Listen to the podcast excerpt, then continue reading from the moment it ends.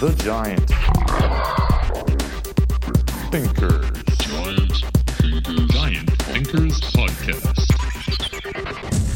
Hey guys, welcome to the show. I'm Ram Castillo, and in this podcast, I'm bringing to you top experts from various industries worldwide to learn from their success and to help us become better designers, creatives, and giant thinkers. Hello, wonderful giants. It's Ram Castillo here. Welcome to episode number 41. Our guest today is a graduate of RISD and has flourished into many amazing things. A few titles under her humble belt include her being the former creative director of the White House, currently design exponent at Automattic. Side note here, Automattic are the people behind WordPress.com, WooCommerce, Jetpack, SimpleNote, Longreads, VaultPress, Gravatar, and many more online open source publishing tools. Our guest is also an editorial board member for Design Observer, national board member for AIGA, and an international speaker. Some of the topics we spoke about include the responsibilities behind the role when CD at the White House, advice for cultivating an entire institution's brand values, tips for rapport building and networking with practical examples, the importance of taking time off during transition periods, and much, much more. There's also three photos of various artifacts that our guest has kindly shared with me and has given the green light for me to share them with you guys too. So make sure you head to giantthinkers.com, find the blog post of this episode, and you'll be able to see them as it contextualizes a few things she speaks about. And while you're on giantthinkers.com, if you haven't already, I invite you to sign up for the mailing list where you get occasional emails from me on new episodes, articles, and events. But if email isn't your thing, add me on Instagram or Snapchat. I'm highly active on there. My handle is the giant thinker. It's the fastest way to reach me as well if you have any questions and you get to see my day to day activities. Now, without further ado, I present my good friend, the talented and delightfully calm Ashleigh Axios. Ashleigh Axios, welcome to the Giant Thinkers podcast. How are you going? Great. Thank you so much for having me. So, for the listeners, Ashleigh and I met in 2014 uh, during my first US tour. So, it's been a few years in the making, and I'm so glad that we could tee this up. First off, Ashleigh, I have an icebreaker question for you.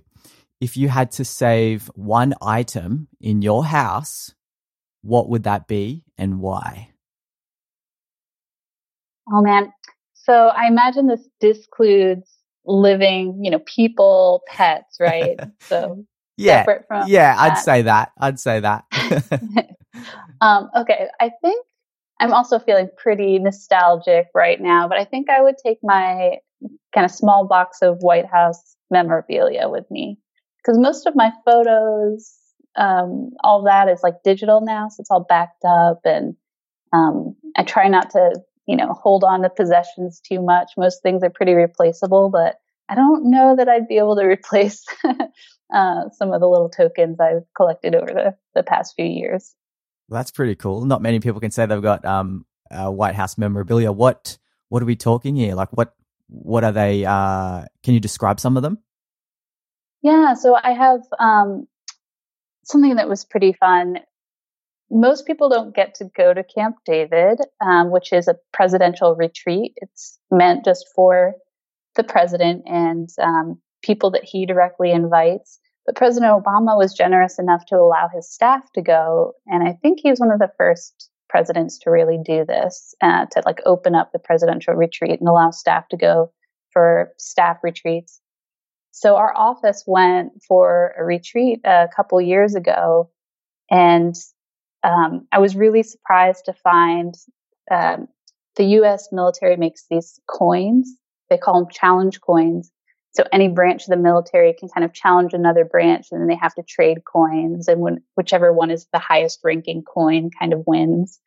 Um, so I was really surprised to find that they had made challenge coins of a logo that I designed internally in the military staff on the base at Camp David. So it was like this thing that I never would have seen if I hadn't gotten this invite and had the chance to go to this place that nobody gets to go.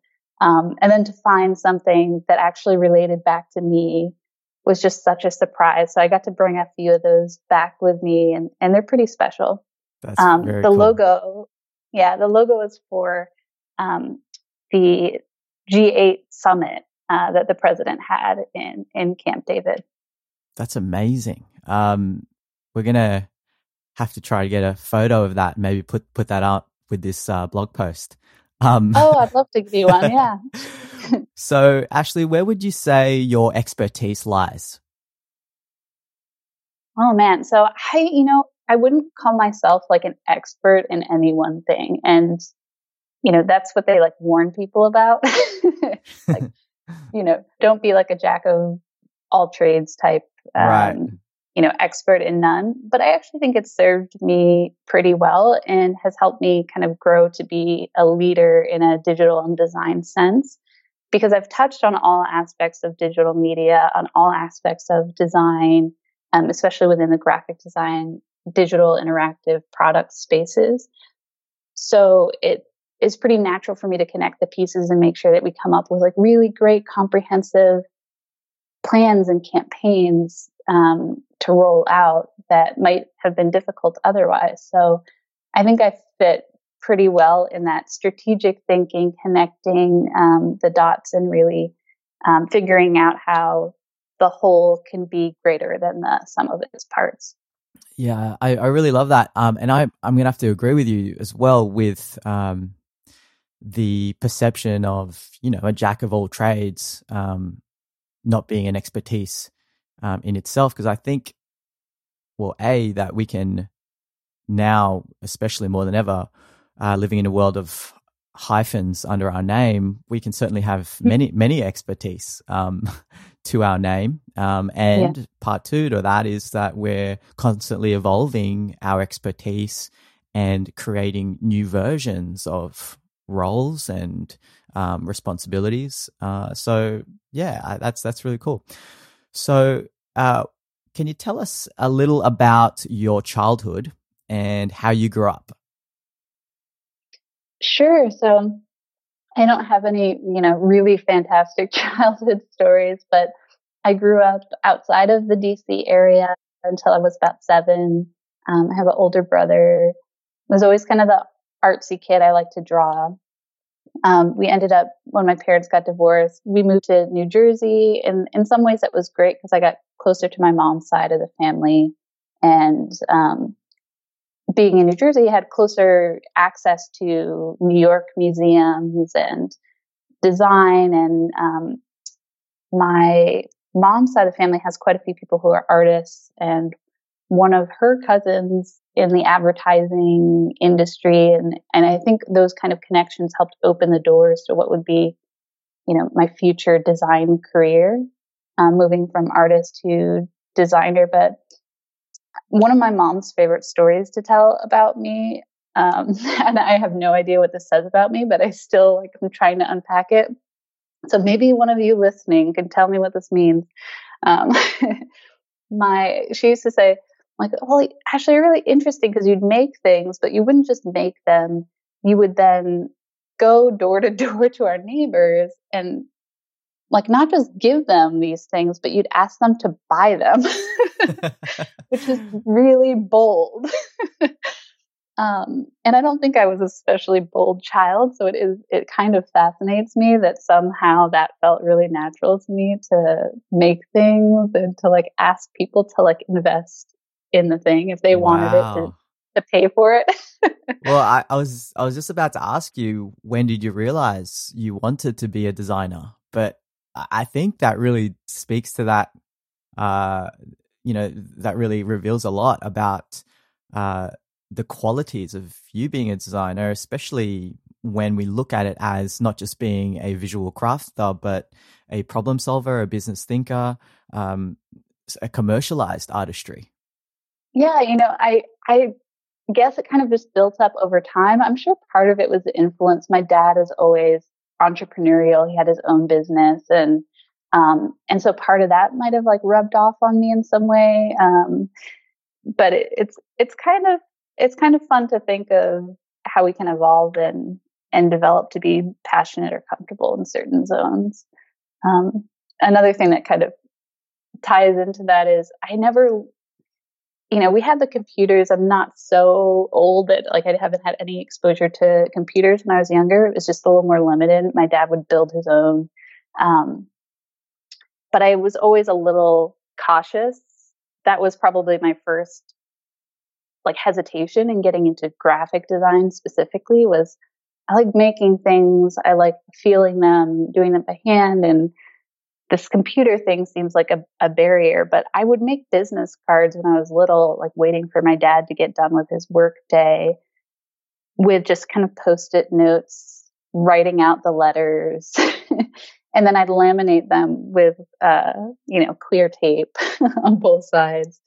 So some of that stuff people are like now, you know, you go, oh yeah, like that's graphic design. There's no other, you know, category that really fits into. Um, but at the time, it, you know, there was nobody around, I think, to tell me what that was. So I kind of found it in different venues.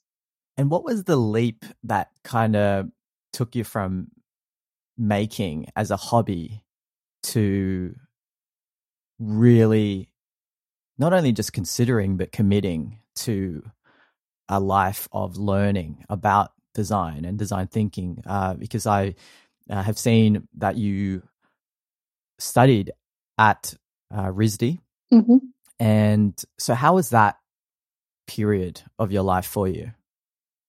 It was great. I mean, I was, that was another, that was like probably my second hesitation for whatever reason. I had guess developed a little bit of this like snarby, snobby artist attitude or something like that. Um, for my love of like making, I was like, will people not think that I can naturally make on my own if I go to a school? Like if I get a degree related to it, well, then they think that I have, you know, that it was like instilled in me by the, an institution or something like that. Um, so I had a little bit of like a hesitation there um, with that, but I had a, a good teacher in high school who encouraged me to see that design is much bigger than making for ourselves. And I think as a person who's really always been empathetic and always wanted to do things to help other people, and I've always been very socially conscious and social, uh, socially driven and the stuff that I do. That was an extra nudge for me.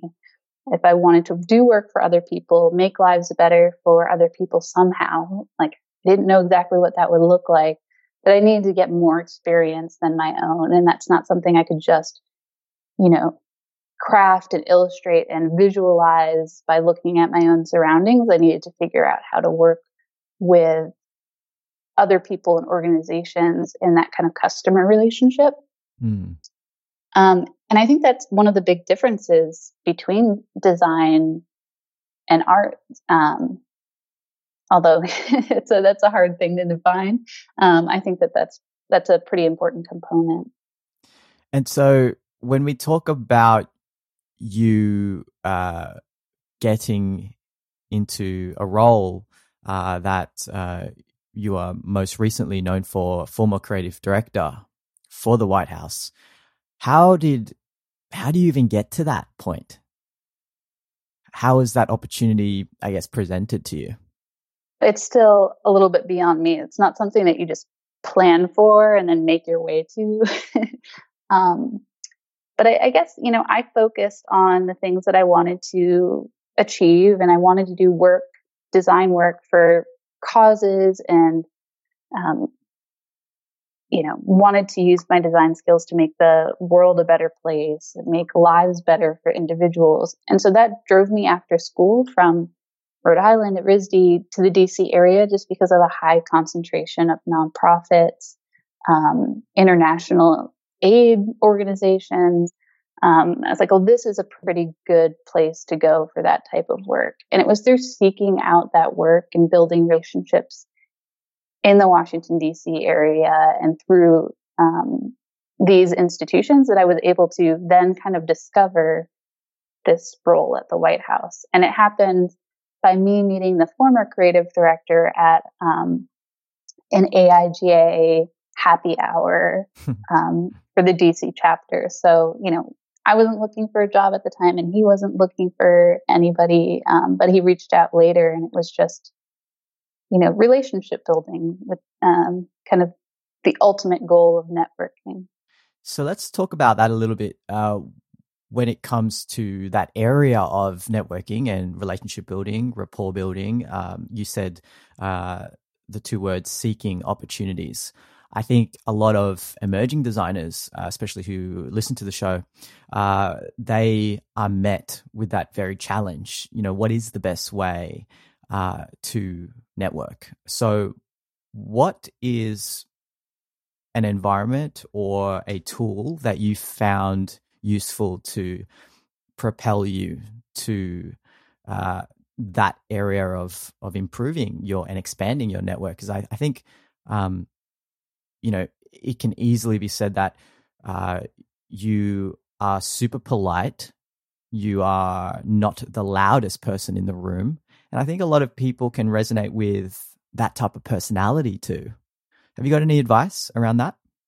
Yeah, I mean, I don't think you have to be the life of the party to network really effectively or to make the connections that you need um, for career building. I think it's really about being authentic and um, and knowing one why you're there um, and what you're looking to achieve. And you're not trying to sell the other person that you're talking with that you just met on these things um, but you're trying to get to that authenticness where if it comes up you can really say you know yeah, I'm just trying to look for that social good type of work, or, you know, I'm really passionate about X issue and have been thinking about that. And you have a conversation about it where they've actually learned something about your interest. And if they just happen to see something that comes up that fits that, they might think of you. Um, and one of the worst things that we can do in trying to network is fill valuable space with like kind of crappy small talk. because um, nobody's benefit benefiting from like the pleasantries and the discussion of the weather, and you're not really learning anything meaningful about the other person. Um, so, uh, you know, really trying to get to something that's fruitful, even if that's starting with um, a story that you recently heard on, you know, your public radio or whatever it may be, um, to kind of open up to something that's a little bit more in depth than the kind of pleasantries where we uh, we start out. Totally. And uh, you mentioned you went to an AIGA event in DC. Uh, were you throwing yourself into a lot of face to face interactions, or were you um, were you doing a lot of uh, social media engagement online when you were connecting with uh, uh, industry people? I've grown into doing more stuff online, but I, for me, and just getting started, where I was at then, I, I would say is more about just getting plugged in wherever I could. And I started by volunteering with a local chapter of AIGA, um, which I think was really, really helpful because I built connections with the leaders in the chapter. Um, in a more natural setting, smaller group. I could come to events, you know, some of the events for free and help set up. Um, and so I had some things to do. So I didn't feel like I was just going there to network and it took a little bit of the pressure off. Um, and then it felt natural for me to then kind of, once I started to understand more and more about what this um, association was about, to get more involved. And I ended up joining the board.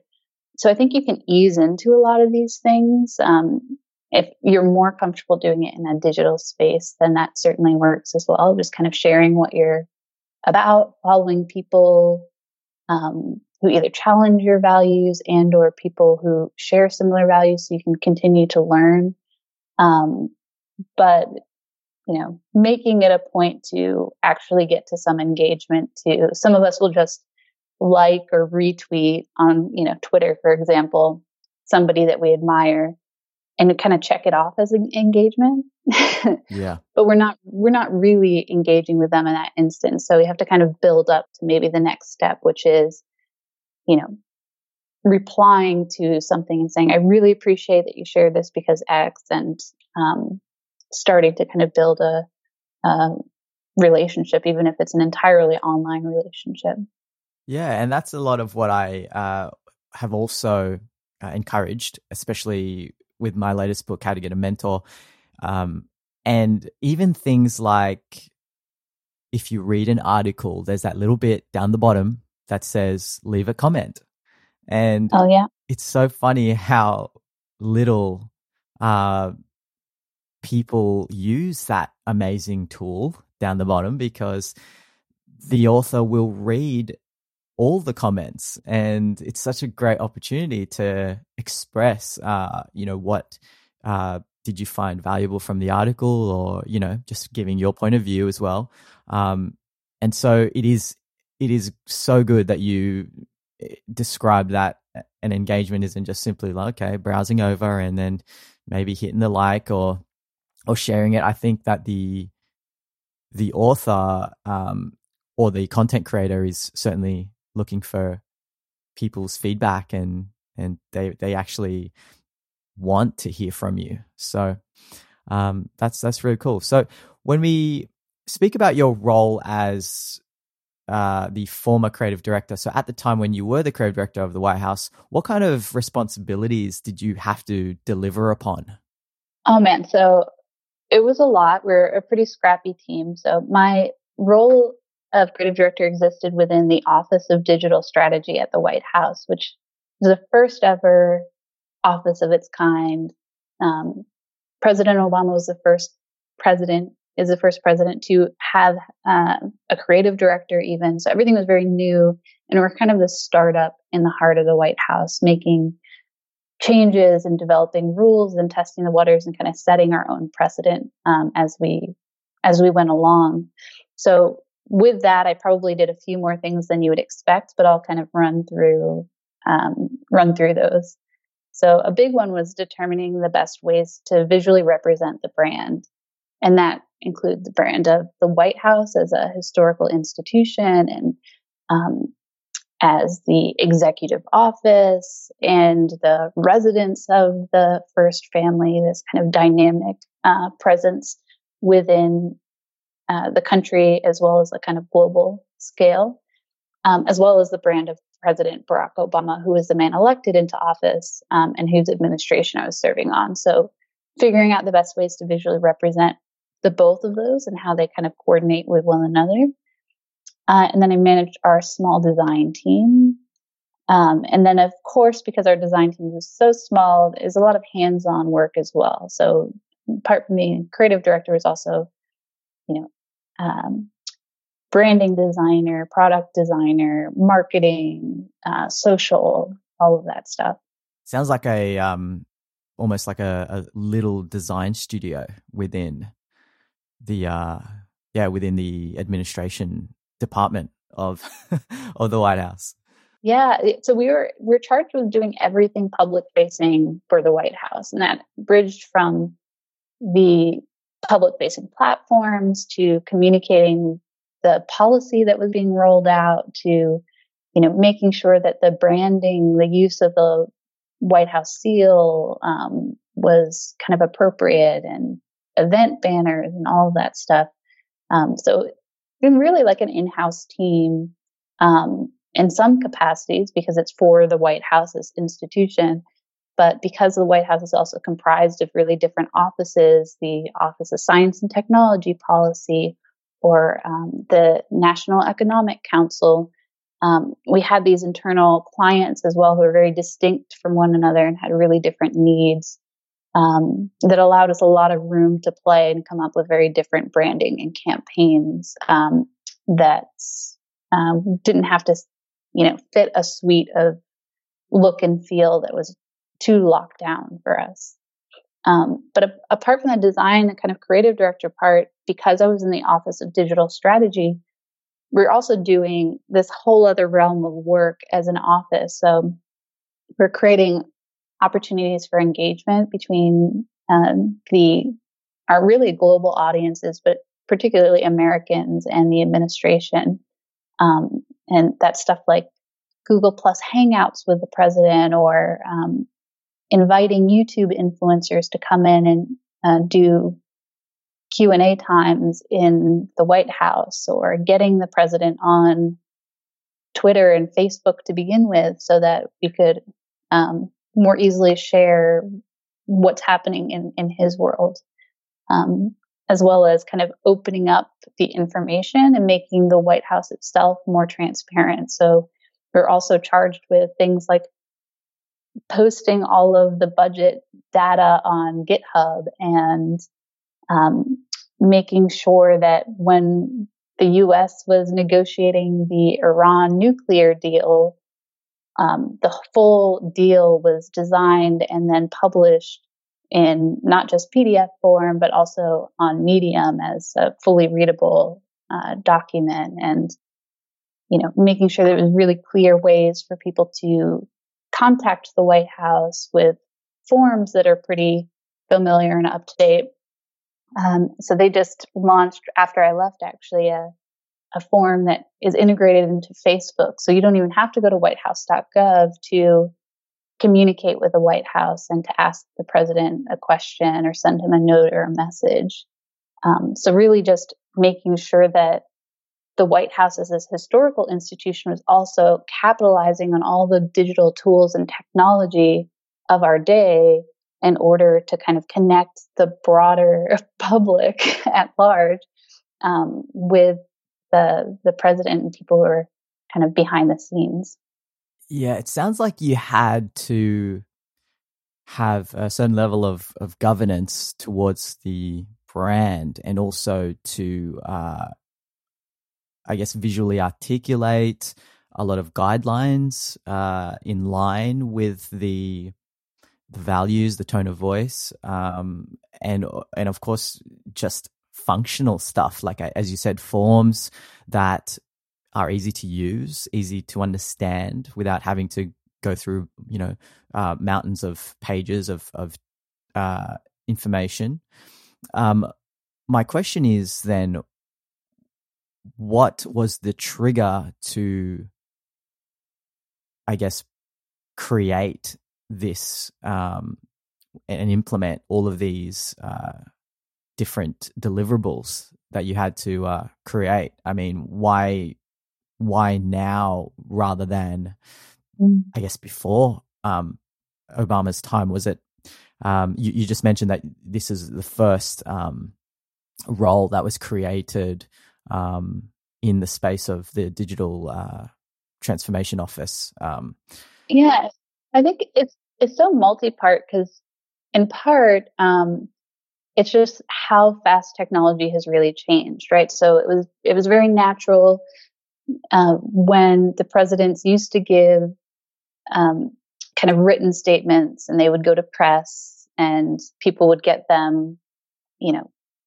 in their newspaper um, or before a movie starts in their kind of daily reel. And then it felt natural once there was radio that some of these things would be incorporated into radio broadcasts and delivered into their home. And that was really innovative. And then it kind of evolved even further where, um, you know, with TV, there is even broader access and um, you know, we went from having, we had fireside chats, which were these regular speeches from um, the president back in the time of radio that kind of evolved over time. That's, I think, probably one of our best examples of the evolution. Um, it turned into a TV broadcast, the weekly address. Um, and then we turned it into a, you know, a video broadcast was posted to YouTube and other channels. Um, and evolved it even further into these Q and A's. So instead of just it being one directional, with the advent of uh, social media on top of the internet, now there is social media, which creates these opportunities for back and forth dialogue, kind of regardless of location. We could really create that uh, conversation and dialogue between the global audience and the administration in real time. So it's partly, I think, just the expectations of people evolving over time where nobody was putting pressure on us to do this, but it felt pretty natural. Um, and then for this president in particular, for President Obama, he was elected into office in part because he did such a great job and his campaign did such a great job in 2008 utilizing digital technology and design to communicate what his values are and who he is as a man and um, to really sell and connect him with constituents in a way that um, allowed him to win. So then it felt natural, of course, to bring in technologists, to bring in designers, to bring um, in kind of digital strategy to the White House to make sure that it didn't feel like a campaign trick, right? Like, oh, you have all this access to me and we're dialoguing and having a great old time. And then as soon as I get into the White House, like it's quiet. Hmm. you, are just going to hear from me when I'm on the news or whatever. We wanted to kind of create that same environment and um, really allow for that same level of connection inside the White House too. So that added an extra kind of incentive for us. Like, can we keep this up? Even though now we're in this new environment that has its own levels of red tape and um, is not really built and flexible around it, doesn't have the campaign financing um, that the campaign was able to use to get this stuff done. So we took that model and had to adapt it into the atmosphere of government in the White House to to make it work with a whole lot less um, with a need to communicate to a whole lot more people and at the same time yeah that really makes sense um, and uh, wow what an opportunity it was for, for you um, when it comes to choosing one project, if you had to choose one uh, that you were most proud of while you were there, what what would it be? Man, I I feel really lucky because there are a lot of projects that I'm really proud of and really just um, feel honored to have worked on. So I think depending on when you ask me, I might give you a different answer. But one that one that's just um, a pretty big one for me was around the Supreme Court uh, gay marriage decision to legalize gay marriage across the U.S. Um, something that had been fought for on the ground across the U- United States on a state by state level. But this meant that it was going to be consistent and that the groundwork didn't need to keep happening state by state to try to pass reform and laws so that um, people could marry whoever they wanted to. Um, and we knew that the decision, we knew obviously that this um, was before the Supreme Court, um, and so they were going to decide either way uh, within a certain time frame. And we planned for it and decided that we were going to light the White House up in rainbow colors as a show of support, uh, kind of signifying uh, the symbolism of the, um, the kind of gay pride movement, LGBTQ movement.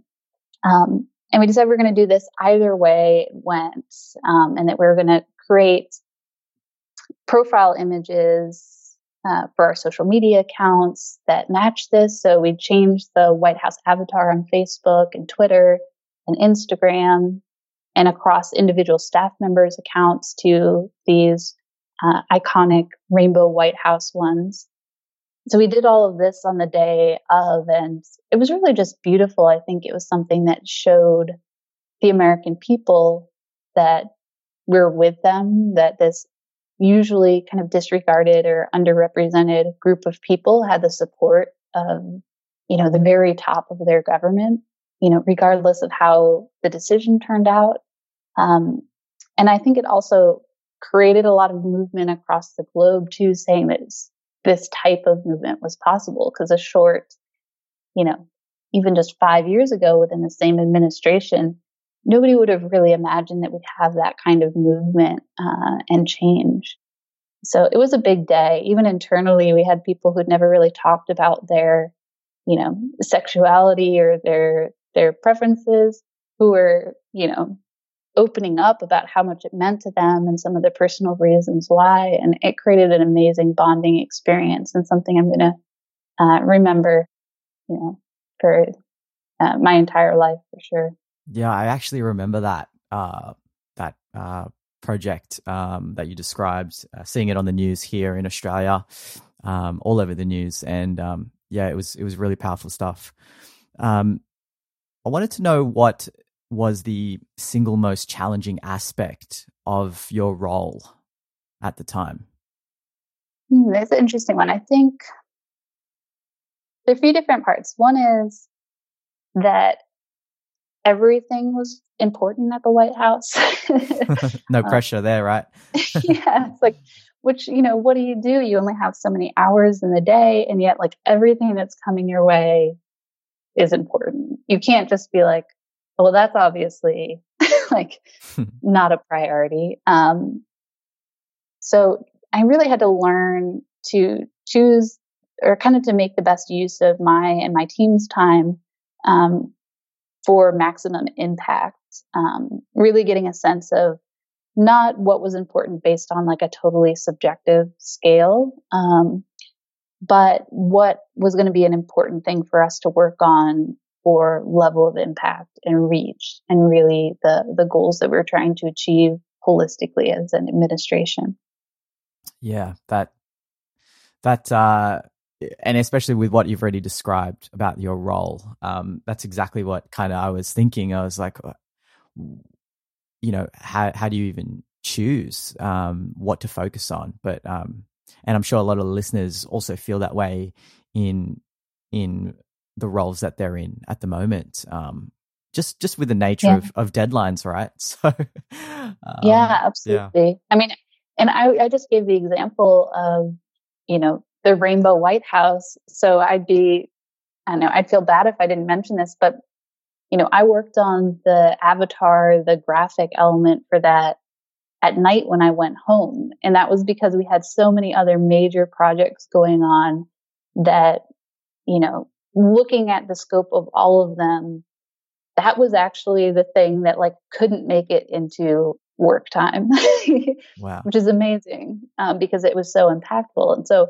I knew and made the choice to work on it when I got home and in kind of, you know, you can't really call it spare time because every, you know, you're kind of always working, um, when you work at the White House, but that was kind of something that I had to dedicate time to outside of like even the normal long working hours at the White House. And so there were times where you had to kind of break the rules and it kind of emphasized for me just knowing break the rules isn't the exact exactly the right frame, but you set the boundaries of trying to make sure that you know what the priorities are. And then in instances like that, as designers, sometimes we just have to say, even though this still is priority seven for the week and the other things are going to take up all my time, it's still worth doing.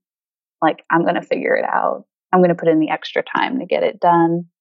Um, I think we're kind of, we're lucky as creatives that we can be passionate and do that. Mm. And that our projects tend to be manageable enough that we can do something like that in our spare time. It's not like my counterparts at the White House where sure they if it were possible they'd develop a whole nother you know policy strategy around um, you know whatever issue but that would take six months not um, you know, however long it took me to design the, uh, the icon.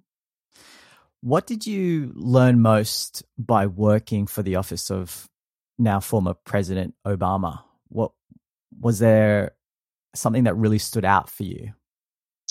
Yeah, I think I learned that, you know, really all the things that I struggled with that I thought made me maybe less fit for the job or you know, just gave me those feelings of insecurity as a new person starting uh, the job at the White House. Actually, ended up being some of my greatest strengths and assets in that environment. Um, so, like, you know, I felt, you know, not being of a super upper class background put me at a disadvantage, and I felt other from a lot of people who were there and had, um, you know, been in wealthy families for a long time mixed race, um, not, you know, not super interested in politics in that kind of divisive political party gaining control type of way. Um, wasn't familiar with all the political heads, the, the kind of political figureheads, and what each of them had achieved and what their aims were, and that kind of strategy um, wasn't really my game before getting into the White House.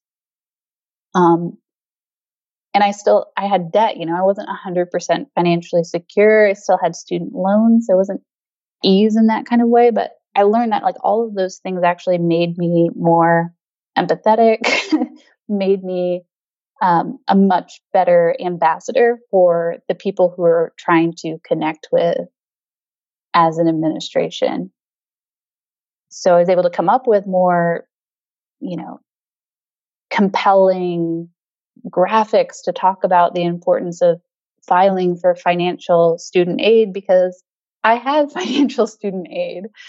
Um, I knew what that looked like and I had context and you know, my experience brought a lot of breath to the team, even though going in it was something I felt a little weird about. Um, so that was that was huge, and I actually learned to see it in other people too, just seeing all the differences and how the diversity of perspectives that we all bring when we come from wherever we come from, with whatever our family history is, or you know, um, kind of physical, sexual, racial, um, all those things that we bring into play actually make us uh, as a team a lot more fit to solve challenges and to design things that function really well for our end users. Mm, I, I, appreciate you being so transparent with that. Uh, I'm sure that's going to speak to the hearts of many listeners for sure.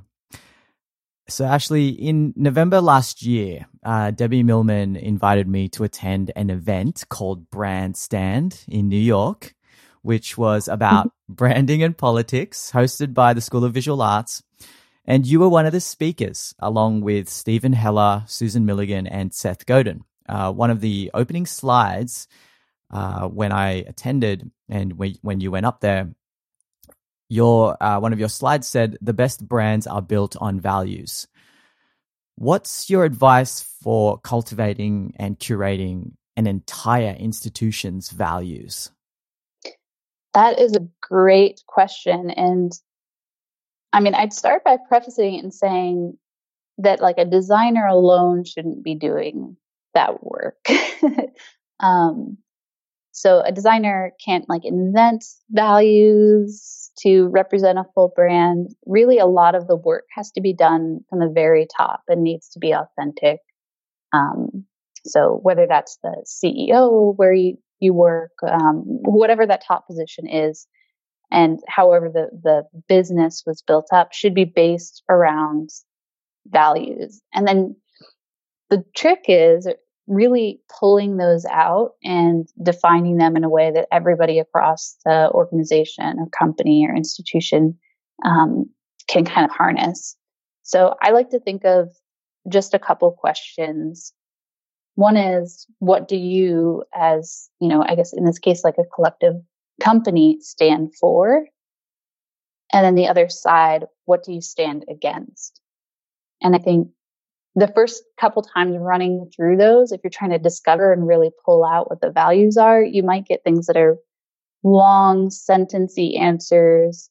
Um, and you have to kind of hit them with why a few times, like ask the question why and try to dig a little bit deeper.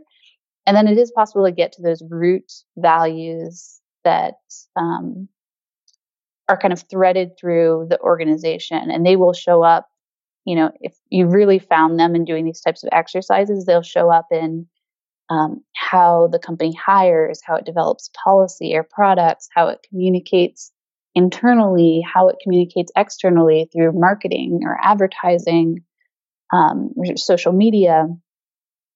And you can start to see the threads. And if you if you don't see it threaded in different areas, then you know where the problem areas are that really need to be tackled. You can think about, well, how would we instill, um, you know, the value of honesty and integrity and justice? You know, if that's some of the, the threads you had on your institutional values, how would we tie that into, you know, our website content if it's not there now, and you can kind of dig in and um, and work on kind of tackling those in a way that it can kind of come through in every area.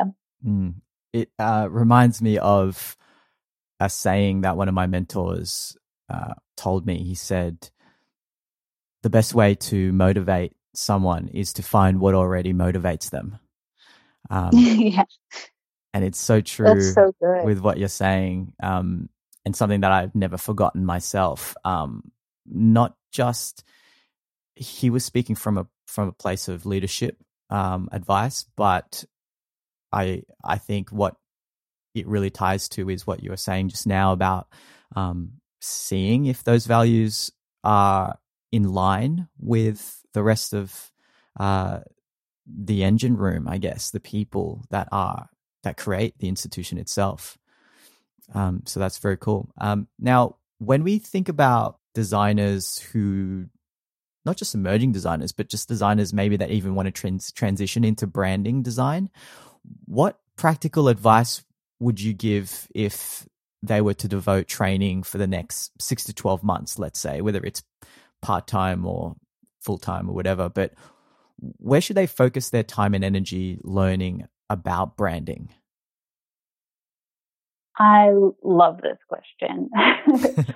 um, I I think that the real work is dealing with actual clients, and sometimes our, our traditional education can do a disservice by forgetting to bring in the kind of real client components because then you can get into a shock when you go out into the real world as a designer or kind of um, branding expert trying to work with people that have their own needs and challenges and perceptions on things so yeah, I would say working with real clients is key. And um, even if you have to do it for kind of little little money as you get started, um, and I, I think there's also this idea that beautiful brands are the winning brands, but the working with actual clients who have goals and need to meet financial benchmarks in order to succeed really helps open up the perspective that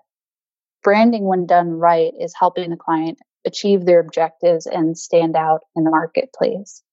And that's one component of how you do that is the visual look and feel, which is just as important as the copy and the tone of voice. Um, all these things that make up the brand as a whole. And when you fake that with kind of self assigned projects, you take on the position of the client as well as the the designer. And so you kind of cheat the system um, and may not be as comfortable um, working with end clients um, if you don't kind of cultivate and, and get dirty. Mm, totally agree with that. Um, now let's swing the needle, a little bit to the area about I guess, uh, time. Uh, last year, we also caught up at the AIGA conference in Las Vegas, and uh, it was so great to see you. and we spoke a little about your transition period because obviously now you've moved on. And you mentioned, uh, you know, taking a bit of time off to recalibrate, I guess, and uh, that hiatus, if you could call it that. Um, how important was that time off to, I guess, find your compass again? Oh man, it was so important. I, I think we are kind of used to culturally now. Um, we're used to being on all the time and having flashing phones and different things kind of coming our way and getting sensory overload. Working at the White House was like that amplified times a hundred.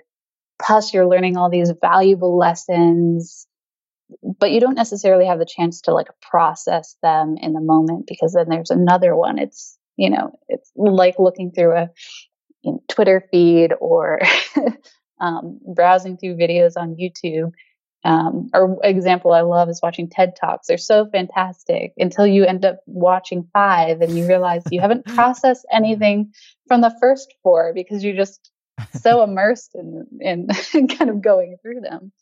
Um, so taking a break was really for me a chance to process the lessons I had learned um, really give back to the community as I was processing them by um, by sharing the insights I learned in the White House, by sharing um, the challenges and the really hard lessons learned with audiences that, um, you know, maybe it helps somebody uh, keep from going down the same path and um, kind of avoided some of the similar mistakes. But generally, I just think it's something that we don't value enough across the board. Those moments of kind of pause and meditation to recenter and come back into alignment and think about, okay, I, for me at least, I did, you know, over 20 things in that role because it was such a startup environment and everything was hyped up and it was 24 7. What did I learn? And then what are the things that actually gave me energy out of all of the things that I worked on? What were the things that I did because I had to and because somebody needed to do it, but may not be what I actually want to continue doing moving forward? And how can I kind of talk about those different things for what they are um, and, and push myself in the direction that I thoughtfully want to go versus feels natural given, you know, I just did X at the um, at the White House, so naturally I'm going to do X wherever I go next. Mm you you created that space to to allow that deep reflection and and yeah self realization and and self actualization. Um, that that's uh, it's it's difficult, but I would almost say that sometimes we can be our own worst enemy and create that problem for ourselves. Um, I've certainly found myself in that situation many times. Uh, the busy gets the better of of me and and um and everyone really. So it, I guess it's yeah. learning as we go to uh, create that space. Um, a question I wanted to ask you was, eh, this is a big one, so you ready for it? I'm ready. What's missing in your design career that you haven't found yet? Hmm. This is a tricky one. I think think the thing that is missing for me, maybe this is kind of going full circle to the story of my mom. Know, I think eventually I would like to have my own business or, you know, kind of lead from all sides and kind of um, start a business of my own. And I've really been thoughtful about it throughout my my journey so far after leaving RISD you know, like, no, I want to, you know, experience managers. I want to get insights from being on the ground and learning from different team environments before I'm in a place to lead them. And I've grown into leadership roles now.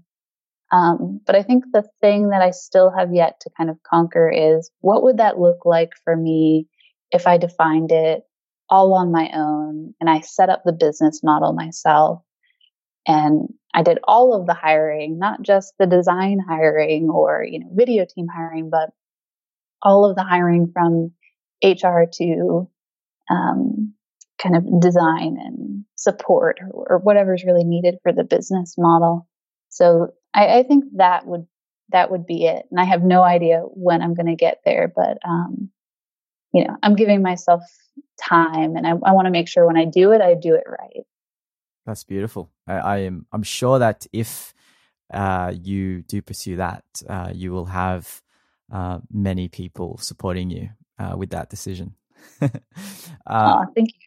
That's a great question, by the way. I'm like, oh, to really, you know, think on that one for a second.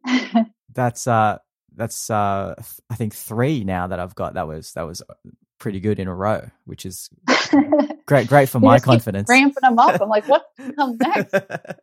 well, we're uh, about to wind down now, and this is a question I ask most of my guests. Uh, if you could travel back in time for 30 seconds, uh, and in your case, speak to junior Ashleigh Axios, perhaps the Ashleigh finishing high school, what would you tell her? And I think I would say, you know, kind of in the vein of what I was saying was one of my biggest lessons learned at the White House that like all of the things that make you feel less, you know, more insignificant or um, like you you know, don't have what it takes are actually really, really valuable assets. So pay attention to them, embrace the messiness, and realize that like every hurdle that you go through is actually something um, that is a lesson that n- not everybody has. It's an opportunity that you've gotten that others haven't to learn and to avoid something moving forward. Who has been an impactful giant thinker in your life, Ashleigh? That person that has inspired you to think bigger and dig deeper in helping you reach your full potential? Oh man, you guys are going to think I'm so cheesy because everything is so White House, but I, I have to say President Obama. I just, I just have to. I mean, he's remarkable in so many different ways. And I, you know, I don't know exactly how much comes through if you haven't met the man. I know that there are a lot of people who hate him and a lot of people who love him, but you know, being there and seeing how he cares and he interacts with people from his wife to his children to his staff, how thoughtful he is in developing policy and how much he really cares, like many of us designers do, especially, you know, in public service or who want to do design for social good about making the experience good for for somebody else on the other end of things. And i've just learned so much about his long-term vision as well as his humility and ability to you know stay calm and push through what has been a tremendous amount of turmoil and hate and you know political nonsense um, to get some real amazing work done um, despite all of that. Yeah, I'm sure uh, many people would even be thrilled to to be a, a fly on the wall. Um, so, what's next for you and everything you're involved in for this year? Is there anything we should look out for? I mean, all of the things. So, uh, I I started working at Automattic, which is the company behind WordPress.com. Um, WordPress powers, you know, 27% of the internet, I believe is the percentage right now. And WordPress.com has, you know, 175 million unique monthly views for blogging and site hosting. We're really transforming a lot of the internal mechanism in the product way to make sure that it works better for designers' needs in setting up your portfolios, for your needs as a small business owner, kind of growing your business and going from showcasing work to selling work online and needing that whole infrastructure. So um, you'll see a lot from the company soon, and I'm I'm excited to to be a part of that. Um, also on the board of AIGA, we mentioned AIGA earlier, but it's the Professional Association for Design, um, largely based in the U.S. with uh, a bit of a presence overseas, but that we're looking to grow. And AIGA, um, as a board member, I'm working on racial justice initiatives. So, really talking about the ways in which designers can use their skills and abilities to um, kind of mediate positive social change where there are tensions based on um, race and ethnicity, and ways that we can even be conscious in our own design practices of, um, you know, implicit biases that we might accidentally kind of instill into our work by, you know, showing default white iconography um, or by, um, you know, choosing photography that isn't really representative of the groups that you're trying to feature and things like that. So I'm really excited about kind of pushing further into that and helping our communities grow as designers to be more ethical and kind of aware of the social implications of the work that we do. And then, um, last thing I'll mention is Design Observer. So I'm on the editorial board, and we're really looking to amplify voices of designers and people who uh, work very closely with design uh, across the globe. So they've already had great features for years now from um, Jessica Helfand to Michael Bierut, who started up Design Observer. They have Debbie Millman's Design Matters podcast. Um, there's a whole lot of programming, but now you're going to hear even more voices from uh, from people in in design industries that you hadn't really considered before. So um, I'm excited to be a part of, you know, bringing more into the mix there. Amazing. So just a few things then going on. yeah. So how can listeners get in touch with you online? What's the best way? The best way to contact me is through my site. It's ashleighaxios.com, A S H L E I G H A X I O S.com. Um, and I'm also on Twitter and Instagram and Facebook and LinkedIn. Just look me up by my name. Amazing. I'll certainly put the links up as well on this post. Ashleigh, thank you so much for your time in being so open and transparent with your stories and insights. It's been such a pleasure having you on the show. Oh, thank you for having me. And let's get together in person again sometime soon. Definitely. Cheers, Ashleigh. There you go, Giants. I hope you found this interview useful, inspiring, and good company wherever in the world you tuned in from. Feel free to share this with a friend or loved one if you feel it'd benefit them. And if you're feeling extra generous, I would deeply appreciate an iTunes review. It'll just help get the show in front of more people who really need advice on their own journey ahead.